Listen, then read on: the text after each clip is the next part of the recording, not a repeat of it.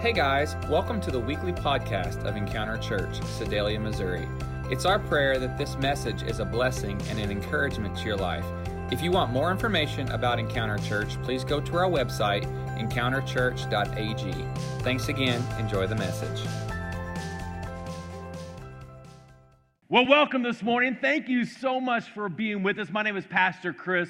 I'm excited that you're here. I'm delighted that you've chosen to be with us today. I believe it's not by mistake or happenstance that you're here. I believe that God has ordained this moment and time for you. I can't tell you how many services we've come to the end of, and somebody has walked up to me after the service, and they would say things like this: Pastor, what you said this morning was exactly what I'm dealing with in my life. Or I had one person one time ask if I had bugged their house. You know how I relate all of this? God knows where you are.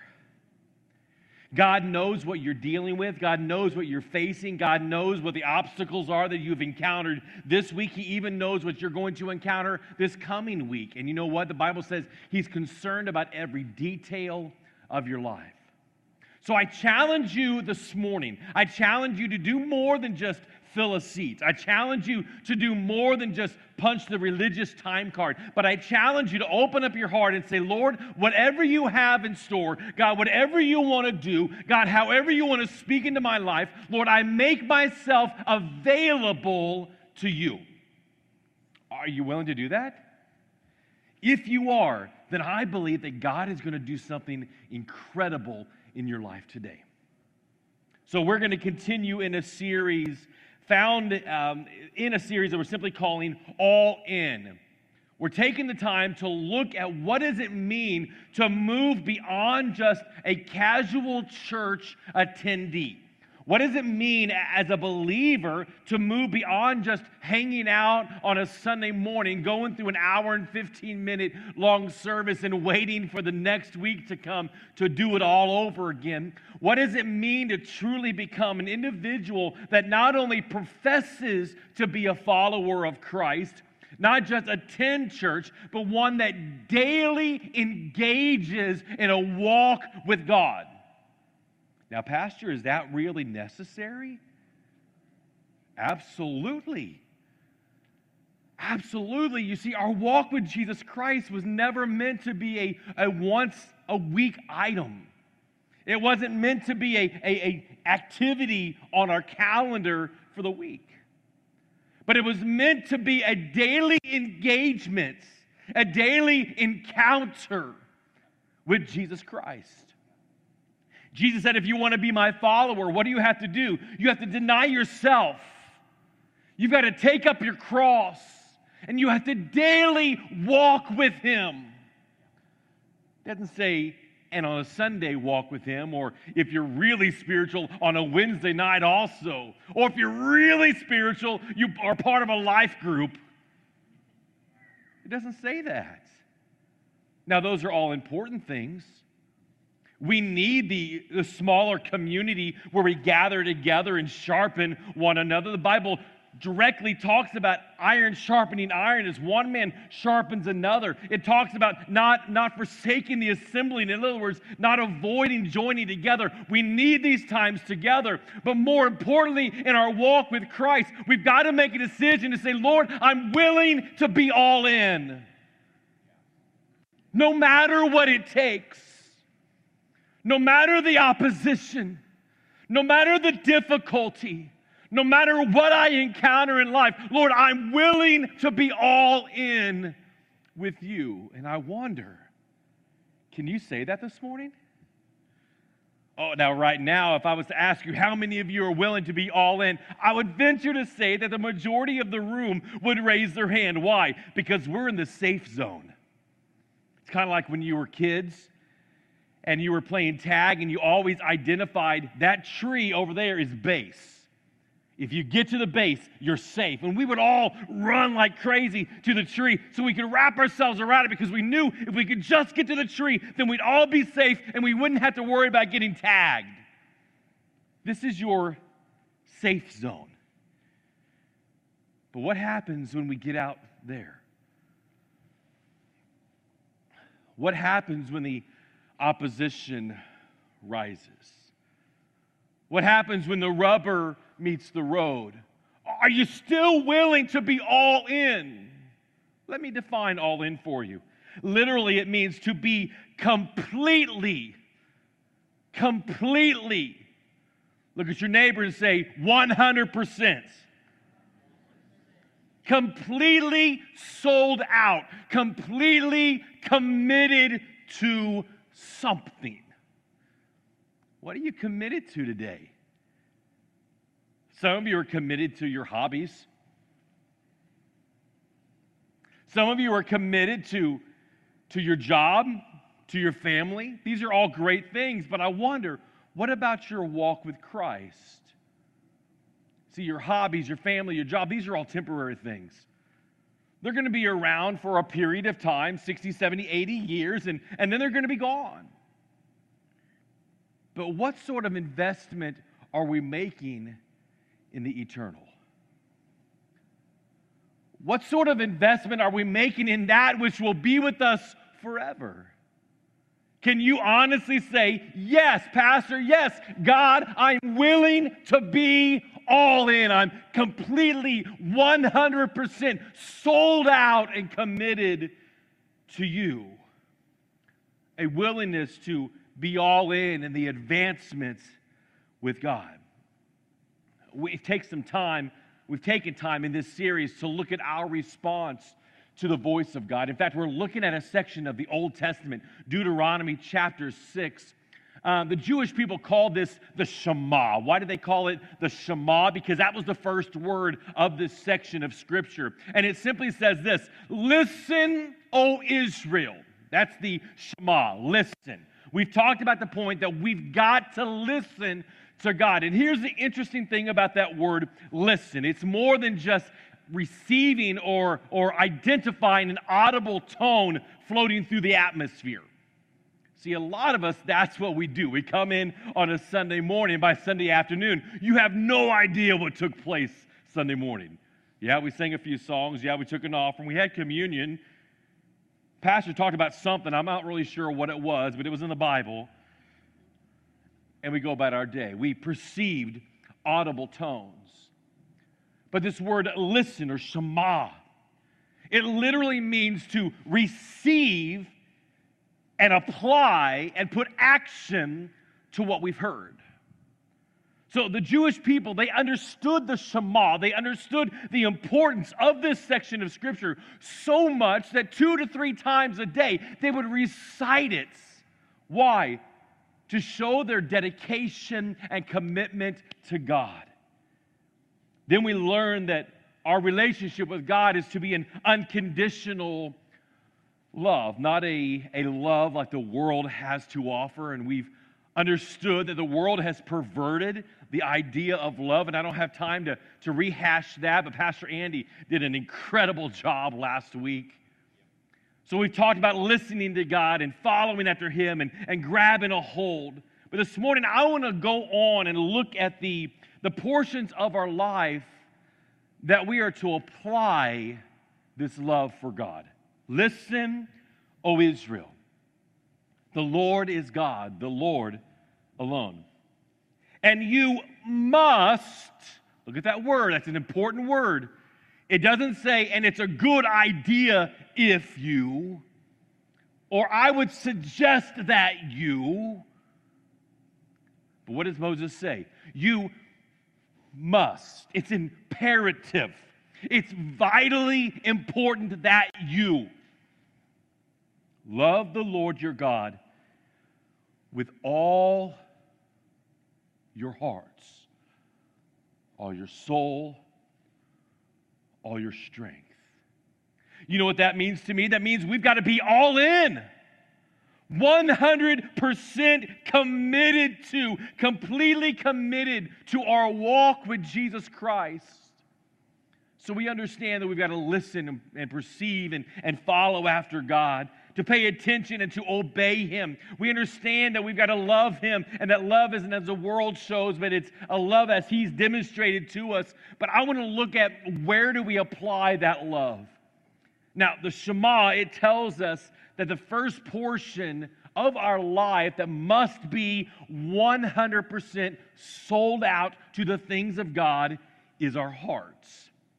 Now, let's talk about the heart just a little bit. In biblical times, the heart was seen as more than just an organ that pumps blood.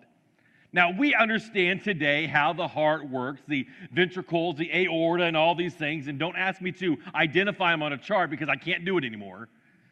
How any of you, can you still do that? I can tell you which is left and which is right, but that's about it. But they understood that the heart would pump blood, but for them it was so much more. The heart was the center of who you are. Now, the word that was often used for heart was lavav, or sometimes shortened to the word love. Lavav means the inner man, the mind, the will, the heart, the soul, the understanding. In other words, from the very depths of who we are. It's the place of understanding, the place of desire. It's where our passions and our drive take place. Yet, in biblical time, they understood that yes, the heart was an organ, but they didn't understand the brain as we understand it today. They believed that the heart was also the place where intellectual matters took place. To them, you know in your hearts. I just got that feeling in my heart. It's where you understand. It's where wisdom dwells. It's where you differentiate between the truth and error, right and wrong. You feel pain in your heart. It's where you have emotions that take place. Fear is felt in the heart. It's where you experience joy. It's the generator of physical life. It's the center of intellectual and emotional life. It's where you make choices based upon your desires. In essence, it's the center of human existence. It's the core of our lives. Man, that brings the Shema to a whole new level, doesn't it? It's not just loving God where our heart beats. It's not just loving God from the place where the blood is flowing through. It's not just loving God with that organ in our body. Because really, if you said that, you could say, love the Lord your God with all your spleen. It's just an organ. Love the God with all your abdomen. Some of us could love God a whole lot more than others, but I'm just saying. But to love God with all that you are to the very core of your existence. According to the Bible, three things take place in your heart. Three things are determined in your heart. Number one is this: why you say what you say. Why you say what you say is determined in your heart. In fact, the Bible says in Matthew chapter 12, it says, "For whatever is in your heart determines what you say." One translation says it this way: "For the mouth speaks." You ready for this? What the heart is full of.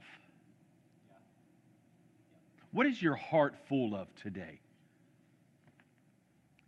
We can hang out for about 10 minutes and I can tell you exactly what your heart is full of. Bitterness, critical spirit, strife, frustration, hurt, anger, discouragement, doubt, fear. What is your heart full of today? For whatever is in your heart, whatever is in the core of your existence, whatever is at the very innermost part of your being, that's what flows through your mouth. It's an overflow. It's a reservoir of what happens here. The second thing is why you feel what you feel. Hebrews chapter 4 says it this way: "For the word of God is living and active, sharper than any two-edged sword, piercing to the division of soul and spirit, of joint and of marrow, and discerning," here it is, "the thoughts and intentions of the heart." Have you ever thought of what are your intentions? That all starts in your heart. the very core of who you are. The third thing that takes place in your heart is why you act the way you act. Proverbs 4:23, guard your heart above what? Oh, let's try that again. Guard your heart above what? All else. It's amazing that the word all is so short, yet it encompasses so much. We are to guard our heart above everything else that we do. Why? Because it's the center, it's the core of our existence. Everything takes place in and through the hearts. Guard your heart above all else, for it determines the course of your life. In other words, it steers and guides, it leads you where you go. It's why you do what you do. It's why you act the way you act. So if my heart determines the way I think, if my heart determines the way I feel, if it determines why I act the way that I act, then my heart is the internal guidance system of my life.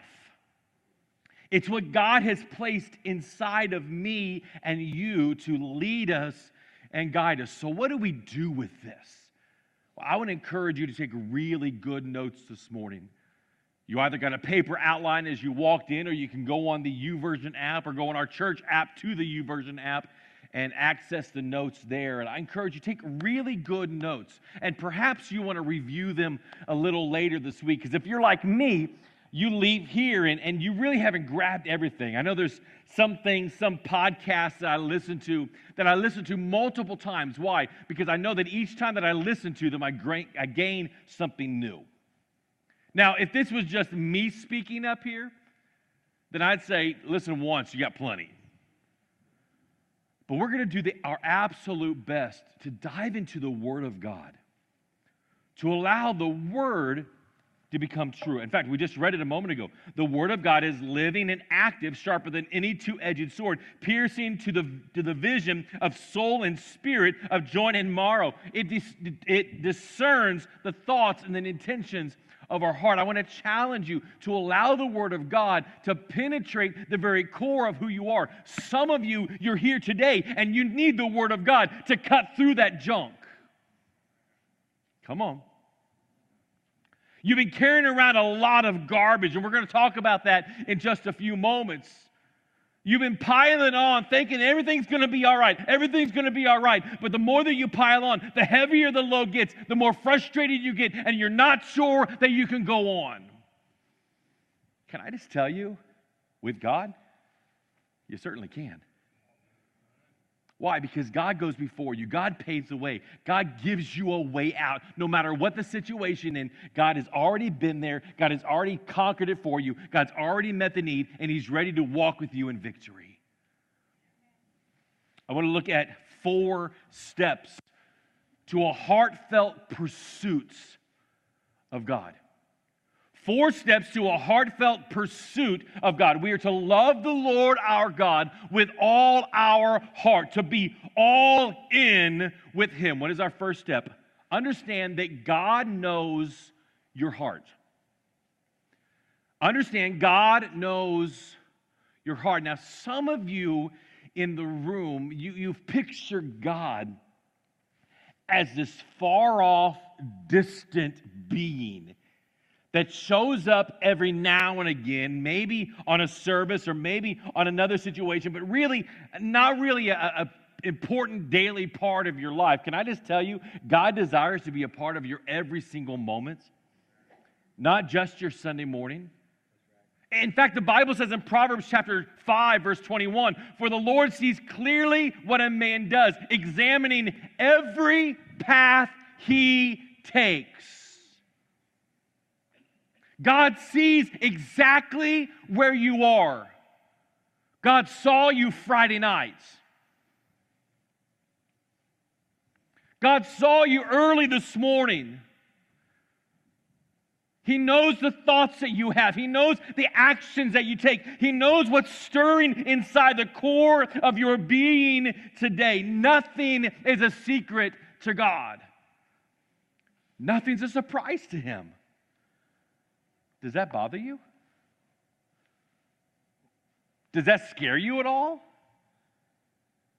Can I be pretty honest and transparent with you? Truth be told, sometimes it bothers me. Because I know me. You may have things that you would like to keep a secret from God. But let me tell you something this morning that's going to take a load off your shoulders. He already knows. Many people think they're fooling God. Somehow he doesn't see the things that they do. He doesn't see the thoughts that they have. He doesn't see what's stirring on the innermost part of their life, but I'm here to tell you, he does. He sees right through your everything. And the good news is, now that you know that he knows everything, you don't have to fake it. Did you feel that load go whoosh? You don't have to put on this mask anymore. You can literally be like, God, forgive me for my stupidity. Have you ever said that to God? God, forgive me for just the dumb things that I do. I don't understand. Lord, I know that you already know my actions. Lord, I know that you already know my thoughts. And oftentimes we justify, well, I may have had the thought, but I didn't do it like they did it. They acted on that thought. But Jesus himself said, if you've just thought it, you've already done it.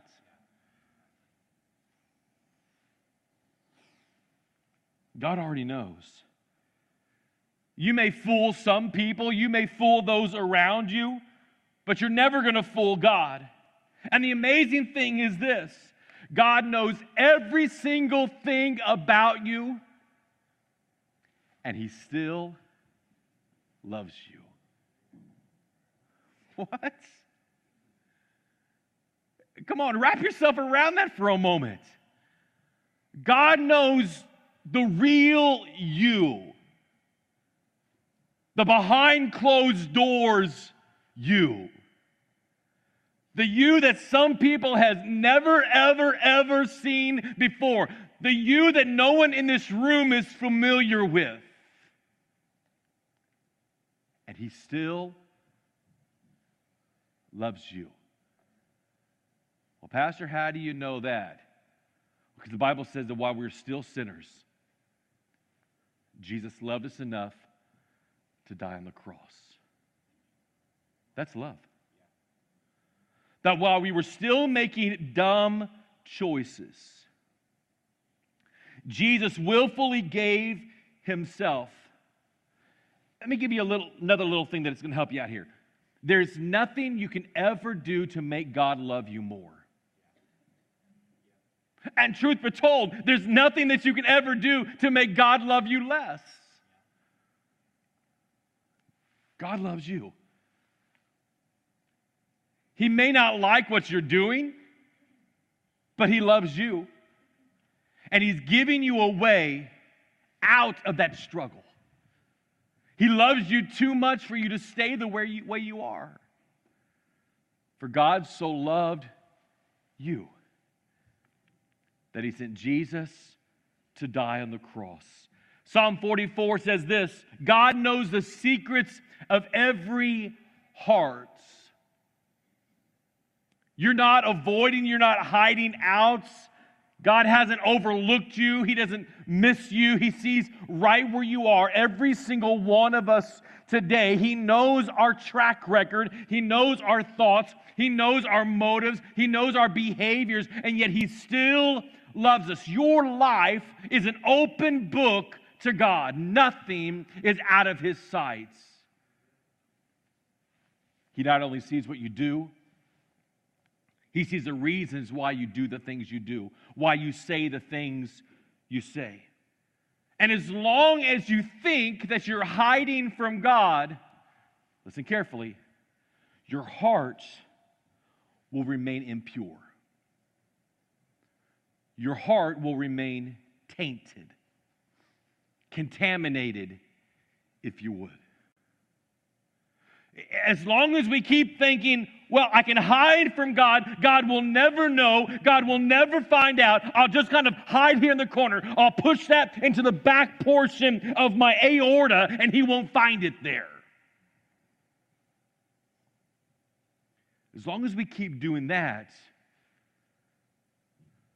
there's going to be no recovery, if you would, no healing, no restoration, because we're holding on to that junk. It's time to do something about it. You must love the Lord your God with all your hearts.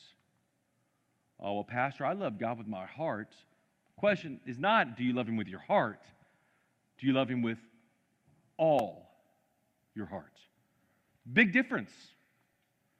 Huge difference between loving God with our hearts and truly loving God with every single morsel of the innermost part of our being, our thoughts, our desires, our longings, our passions, our drive, all of those things. Are we willing to place all of that before him, to give all of that to him and say, Lord, you already see it. God, you already know where I am. God, you already know what I'm going through. God, I'm going to love you through it all.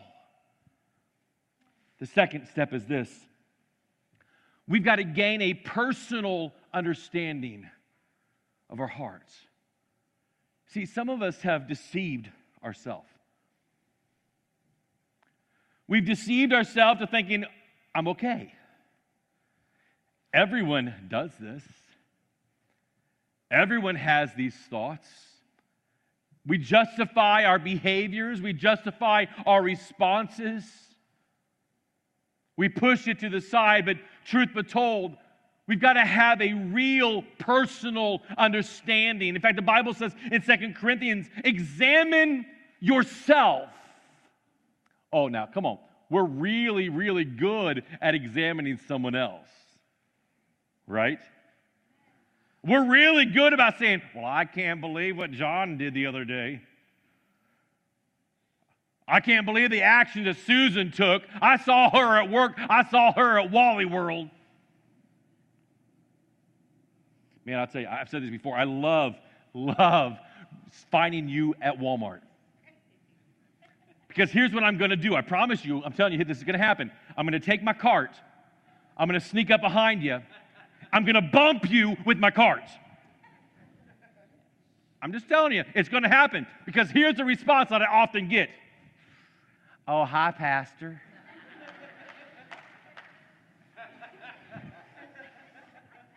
I'm just saying it may happen one of these days. Get ready. Examine yourself to see whether you are in the faith. Test yourself. Man, he says the same thing twice, doesn't he? Examine and test. Do you not realize that Christ Jesus is in you? Unless, of course, you fail the test.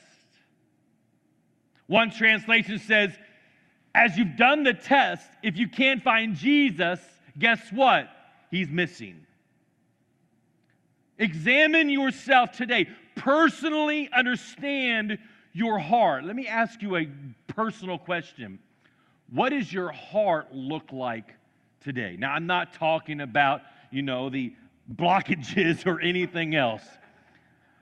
I'm talking about, what does your spiritual heart look like? Are there things taking up space that God so greatly desires?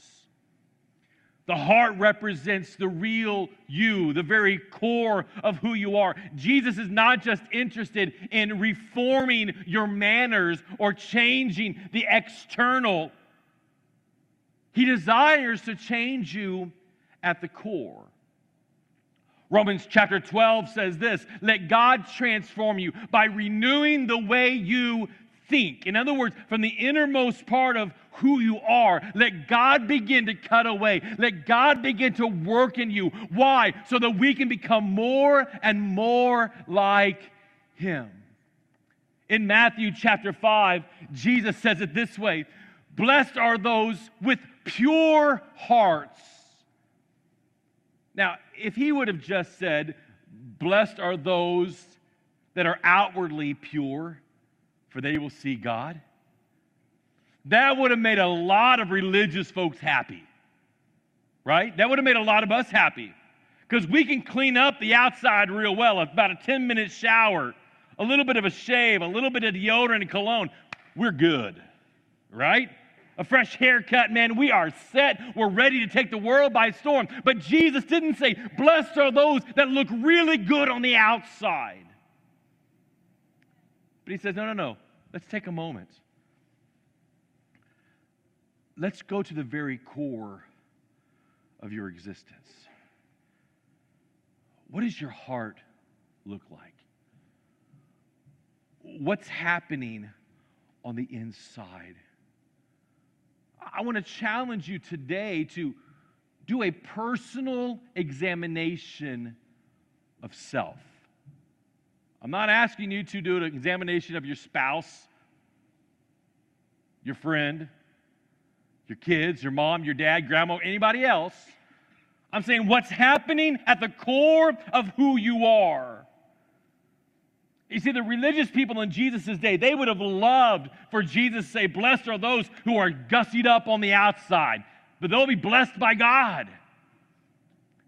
But he began to look at the hearts. They were really good on the outside. We talked about the mitzvot on week one, 613 rules that they followed, things they could do and things they couldn't do, what they could eat, what they couldn't eat, how far they could walk on the Sabbath, what they could do on the Sabbath, what they couldn't do on the Sabbath. All of these rules, they were really good at following those. But here's what I've discovered. You can never fix the inside by just trying to clean up the outside. You can never fix the inside by just cleaning up the outside. I've been working on my deck, truth be told, for a couple years now. It's a process. Don't give my wife any ammunition here. Come on. But here's what I discovered. When I first started working on my deck, there were 3 boards that I noticed had some rot on them. Now, I had freshly stained it about a year and a half before that, but the stain didn't really take like it should have taken. And I found 3 boards right in the middle of the decking, the floor. And I began to take out those boards. And then I realized that as I took out those 3 boards, that another board beside that board was bad as well. So I took that one out. And then I noticed another board beside that one was out. And I took that out as well and ended up really replacing about 90% of the floor and a good portion of the railings, all which started with 3 boards. Now, I could have just said, you know what? Let me just mask this over. Let me just get a really thick stain of some sort. Let me just cover all this up, and it'll look really, really good. Right? Until that moment that you step out and step through. You see, we can never fix the inside by just trying to clean up the outside. We've got to personally examine. I had to go through those boards, and I'm pulling away a board, and I'm checking the sides. The top and the bottom all looked good. They were solid, but it was the side of the board that was hidden between boards that I discovered was soft. And it was only when I began to pull away some of the junk that I discovered the problem at the very core of the deck. Some of us here today, we need to do a personal examination. You may have to move a few things. You may have to discard some old junk to truly discover where the rot is in your hearts. And see, here's a third step. First, we've got to understand that God already sees it.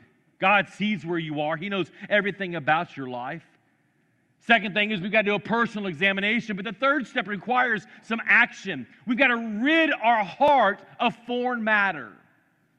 You've got to rid your heart of the foreign matter in your life, the things that are tainting your existence, the things that are keeping the spiritual blood from pumping and flowing the way that it needs to flow. And I wonder, are there things in your heart as you began to do that personal examination, as you begin to rip away those boards and that junk in your heart, are there things that you've got to get rid of because they've tainted your true personal relationship, your ability to go all in with Jesus? See, there are some of us in the room today, some of us that are watching online today, that we truly need a spiritual heart cath. We need spiritual bypass surgery. We've got so much junk in there, so many blockages that are keeping the life from really flowing through our heart the way that it should. It's been said that there are those that will miss heaven by 12 to 14 inches. Pastor, what's that mean? That's the distance between your head and your heart. There are some of us in the room today that we've got the head knowledge. We can quote the Scripture. But can I just tell you, just quoting Scripture is not going to do you any good. In fact, Satan knows the Scripture real well. He used it against Jesus. But can I just tell you, until you apply it to your heart, listen, O Israel. Listen, O Encounter Church. Until we perceive that audible sound and begin to apply it to our hearts, until we begin to move forward with God in action, a daily commitment, all in, throwing it all on the table. Until we come to that place of saying, Lord, remove the foreign matter in my life. Until we come to that place, we will never truly begin to live. The process of cleansing our hearts begins when we truly understand who we are on our own. Do you know who you are on your own? You're a sinner in need of God's grace. Truth be told, by yourself, you're just a scoundrel. You're a sinner in need of God's grace, in need of God's forgiveness. It was St. Augustine that said it this way: before God can deliver us from ourselves, we must undeceive ourselves. Some of us have deceived ourselves. We've got to take the time to really identify that foreign matter, to identify what it is that's holding us back. Look at 2 Corinthians chapter 7. It says, therefore, since we have these promises, dear friends, let us purify ourselves from everything. Come on, look at the person on the other side of you. Earlier you grabbed this person, look at your second choice, and tell them this morning, everything. Purify ourselves from everything that contaminates body and spirit, perfecting holiness out of reverence for God. Now, what are the promises? He says, therefore, since we have these promises, what is that? Well, go back to chapter 6, and it says this, for we are the temple of the living God. As God said, I will live in them and walk among them. I will be their God, and they will be my people. Come on. Therefore, come out from among unbelievers and separate yourselves from them, says the Lord. Come on, man. Don't touch their filthy things, and I will welcome you, and I'll be your father, and you'll be my sons and my daughters, says the Lord. God says, I'm going to walk side by side with you. I'm going to be your God. You're going to be my people. Then he gives us a declarative. He says, come out from among them. That's identifying. That's personally examining. That's realizing what's going on. And that's willingly saying, God, take it all. The creator of the universe wants to walk with you today. And in verse 1 of chapter 7, he uses the word everything, everything that contaminates. And I wonder, what are the everythings that contaminate your hearts today? Have you ever made a list of them? As you're examining, as you're doing that personal once-over in your life, I want to challenge you. Begin to make a list. I'm here to tell you, it's going to be ugly. But start with one. What is one thing, what's one roadblock that you can identify immediately what comes to mind that stunts the heartfelt pursuits of God? Maybe it's lying, lust, anger, gossip, greed. The list goes on and on. Whatever that happens to be, what is that thing that is holding you back from a deep, heartfelt relationship with God? Because here's the deal. If you can't identify it, you'll never be able to defeat it.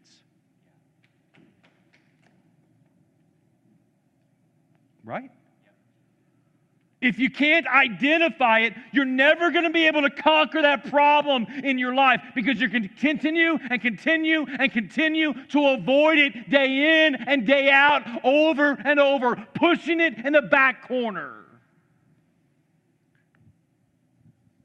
We've got to come to the place that we identify that issue and we give it to God. Our final step this morning, step number 4, allow God to give you a new heart. There are some of you in the room that you are so beyond a heart calf. Come on. There's some of you that are watching online this morning. You are beyond bypass surgery. We are in need of a new heart. And I love this scripture in Ezekiel chapter 36. It says, "And I will give you a new heart. I'll put a new spirit in you. I will take out your stony, stubborn heart and give you a tender, responsive heart." I wonder, is your heart stony and stubborn? Again, the Jewish people thought this was a big issue. The very heart, the very core of our existence. Moses at one point said, man, we need to do a spiritual circumcision of the hearts. I don't think I need to go into detail there. Suffice it to say, we got to cut away some stuff. What is it that contaminates the core of your heart so that you can truly love God with every morsel of your heart? In the book Primal by Pastor Mark Batterson, he brings out a really interesting thoughts. He says, when a patient goes in for a heart transplant, and I just had one of our young adults talking to me about this a couple weeks ago as well. He says they don't just come out with a new heart, a new organ. They receive a new cellular memory. In other words, they have a new sensory response. They have new cravings. They have new habits. Come on, can you imagine that? You go in for heart surgery, going in hating the McDonald's McRib. Oh, that's why you had to have heart surgery. And you come out craving the fall when the McRib comes out. Come on, somebody. That's a little spiritual moment right there. Can you imagine that? Sure you can, because that's what God does. That's what God does in you. The Bible says in 2 Corinthians, this means that anyone who belongs to Christ has become a new person. The old life, that old behavior, it's gone. And a new life has begun. The moment we give ourselves to God, it's like He places us on the operating table, the spiritual operating table, and He takes out that old, stony, stubborn heart, and He said, this was not going to work anymore. I've got a new heart, and He takes His heart, and He gives it to us. Oh, come on. Suddenly our heart beats for the things of God. His desires become our desires. His passions become our passions. His longing becomes our longing. No longer that old lifestyle, but a new behavior, a new response. I wonder, are you in need of a new heart today? James chapter 4 says, quit dabbling and sin. Purify your inner life. Come on, look at that. Your inner life. Quit playing the field. Quit playing games. You've got to give God control. It goes on in verse 9, according to the Message paraphrase, that we've got to truly get serious. Really serious with God. If we're going to love God with all of our hearts, it's going to require some spiritual surgery. It's going to require that we give him some of that junk, all that junk. It's going to require that we willfully surrender ourselves to him. Lord, you see where I am. God, you see the contaminants. God, you see the things that are slowing me down in my pursuit of you. Lord, today, I give you my hearts. Ready? Are you ready to go all in with God? Listen, O Israel. Listen, Encounter Church. The Lord alone is God. You must love the Lord your God.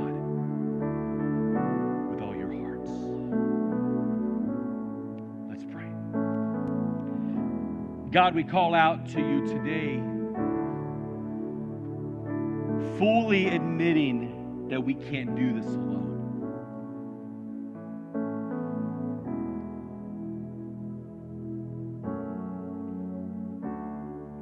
Lord, we're going to start by giving it to you. Whatever the junk is, whatever the contaminants, we know that you are so well familiar with. Lord, help us to identify it. Help us to lay it before you. And Lord, would you take it? Lord, would you replace our heart with your heart? Lord, we want to represent you. More of you and less of us. With your heads bowed and your eyes closed, you're here today. And you'll say, Pastor, I needed that.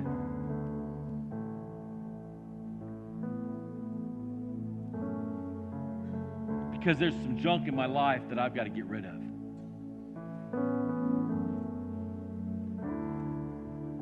See, there's two questions I want to ask you this morning. First off is a question I ask every week, the most important question you'll ever be asked. Do you have a relationship with Jesus Christ? That's the starting point of all of this. The good news for you is the Bible is very clear that if we confess our sins, he's faithful and just to forgive us our sins and cleanse us of all unrighteousness, all the wrong we've ever done. How can he do that? Because he already knows. He already sees your heart. He sees your motives. He sees your actions.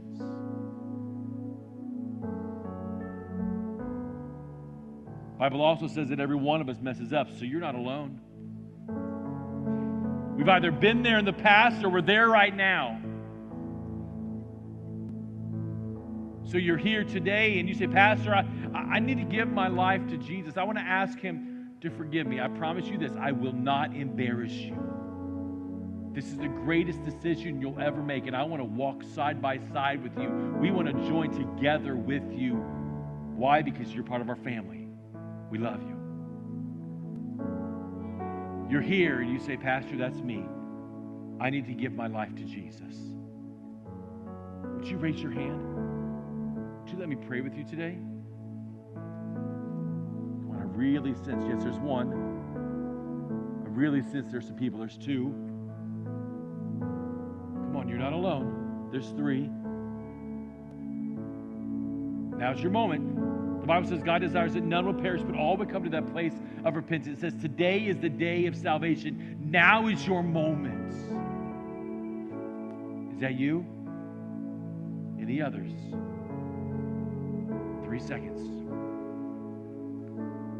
Don't miss out. 2 seconds. God loves you today. Last call. Second question is this. You're here today and you say, Pastor, I've got a relationship with Jesus, but truth be told, I need some spiritual heart surgery. There's some contaminants. There's some things. You may not be at a 90% blockage, but you may be at about a 40% blockage, 20%, whatever it is, it's a contaminant. And if you leave it there, if you don't identify it, it's going to continue to grow. It's going to cause issues, a separation. If that's you today, you want to let God take control. You want God to meet that need. You want God to see you where you are. If that's you, would you raise your hand? Yes, hands going up all over the room. Yes, yes, yes, yes, yes.